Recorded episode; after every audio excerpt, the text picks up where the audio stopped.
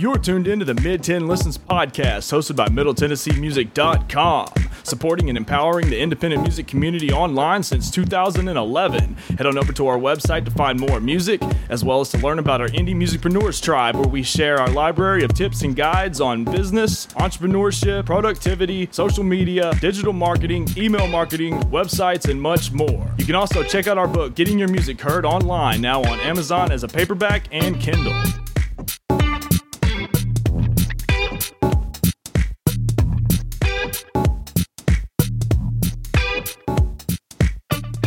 Welcome to another Mid Tenn Listens podcast. It's your host, Joshua Smotherman, MiddleTennesseeMusic.com, and we're here with Out of State, located in Murfreesboro, Tennessee. These guys are going to MTSU for audio production. They submitted to the blog, had to uh, hook up this interview with them. I appreciate them taking the time out to do it. They were even awesome enough to give us a transcription. So if you're looking at the blog post, you can find links, a video, um, more information about the band and the transcription to this interview you're about to listen to. Let's just jump right into it. Here we go. It's uh, MiddleTennesseeMusic.com interviewing Out of State.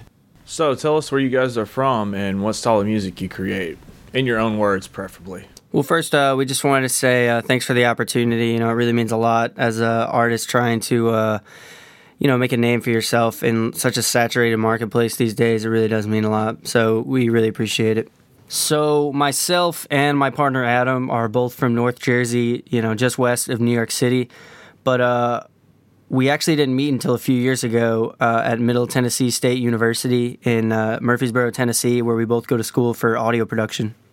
So I think our style of music is very unique just because we pull from so many different genres of electronic music. I think a lot of times you'll see a lot of genre blending uh, with electronic music, you know, uh, whether it be like future bass with progressive house or trap with dubstep.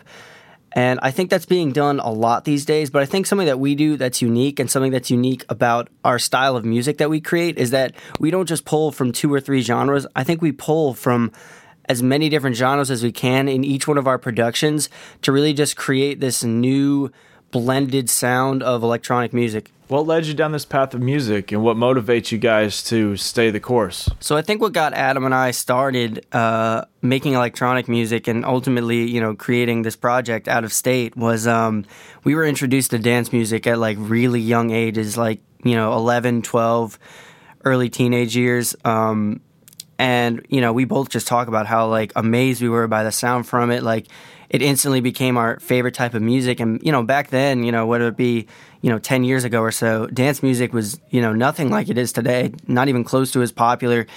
So we really just kind of fell in love with it. And then we had this desire to make that kind of music. We were both you know very musical people growing up. Um, and I remember we talk about like the first time we opened a DAW. Um, you know, we're Logic users, and um, the first time we opened up Logic, it just seemed like the possibilities were endless.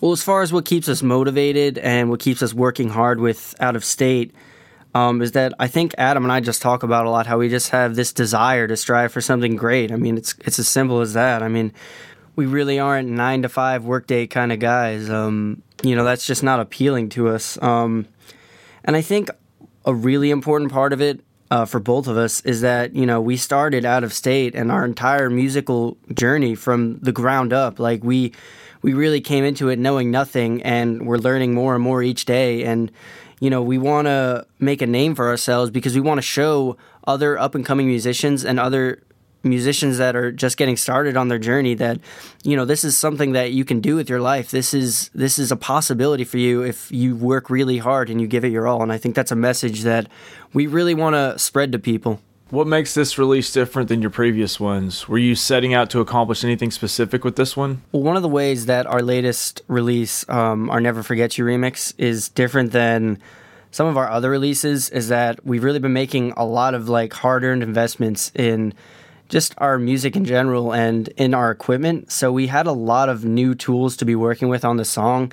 And so I think because of that, it had it just had a different, almost more professional sound than our previous tracks. Um, you know, we loved the vocals when we heard it. I remember Adam heard the song on the radio and he instantly texted me. He was like, You got to check this song out. Like, the vocals are incredible. I instantly wanted to make a remix of it. So we got the acapella track and um, a lot of DJs had already made you know plenty of remixes of it, so it was definitely a risk going after this track because you know, there was just already so many remixes out there, but we wanted to try something different. Um, and I think we really achieved that. I think that our remix really doesn't sound like any of the other ones out there, so we're really proud of it. What challenges do you face as an indie musician in a digital world? And has technology helped you, assuming it has? I think the biggest challenge that up and coming artists have these days, uh, especially, you know, the, the digital age and everything, is really just standing out. I think because music production has become so much more available for cheaper, I think there's a much greater number of people trying to make a name for themselves in the music industry. And therefore, it's become a lot more saturated and a lot harder for up and coming musicians to kind of separate themselves from the abundance of music out there. Now, on the flip side of that, there's a lot of positives. Um, you know, it's really easy, you know, in our observations to just organize everything easier on uh, in our studio. Um, and I think a huge one is being able to communicate and build relationships with people um, from long distances. I think that is really important when you're trying to make a name for yourself. And I think the digital age has really made that a lot easier for artists.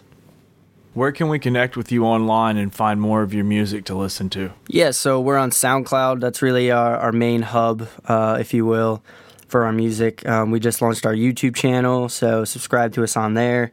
Um, and we're also on Facebook and Twitter. Anything else before we sign off? So, lastly, we just wanted to say thanks to Middle Tennessee Music and thanks for tuning in. And uh, we got tons of new music on the way, and we're hoping to announce shows in the Nashville area soon. So, follow us on social media and stay tuned. Thank you for tuning in to the Mid Tenn Listens 5 at 5. If you want to show your support for MiddleTennesseeMusic.com and this podcast, check out our book, Getting Your Music Heard Online, available from our website as well as Amazon in formats Kindle and paperback. You can also show your support by subscribing and rating this podcast on iTunes. Doing so will improve your well being being, increase joy, and bring good karma to you. It might also improve your online marketing skills, your online presence, and help you get your music heard by more people.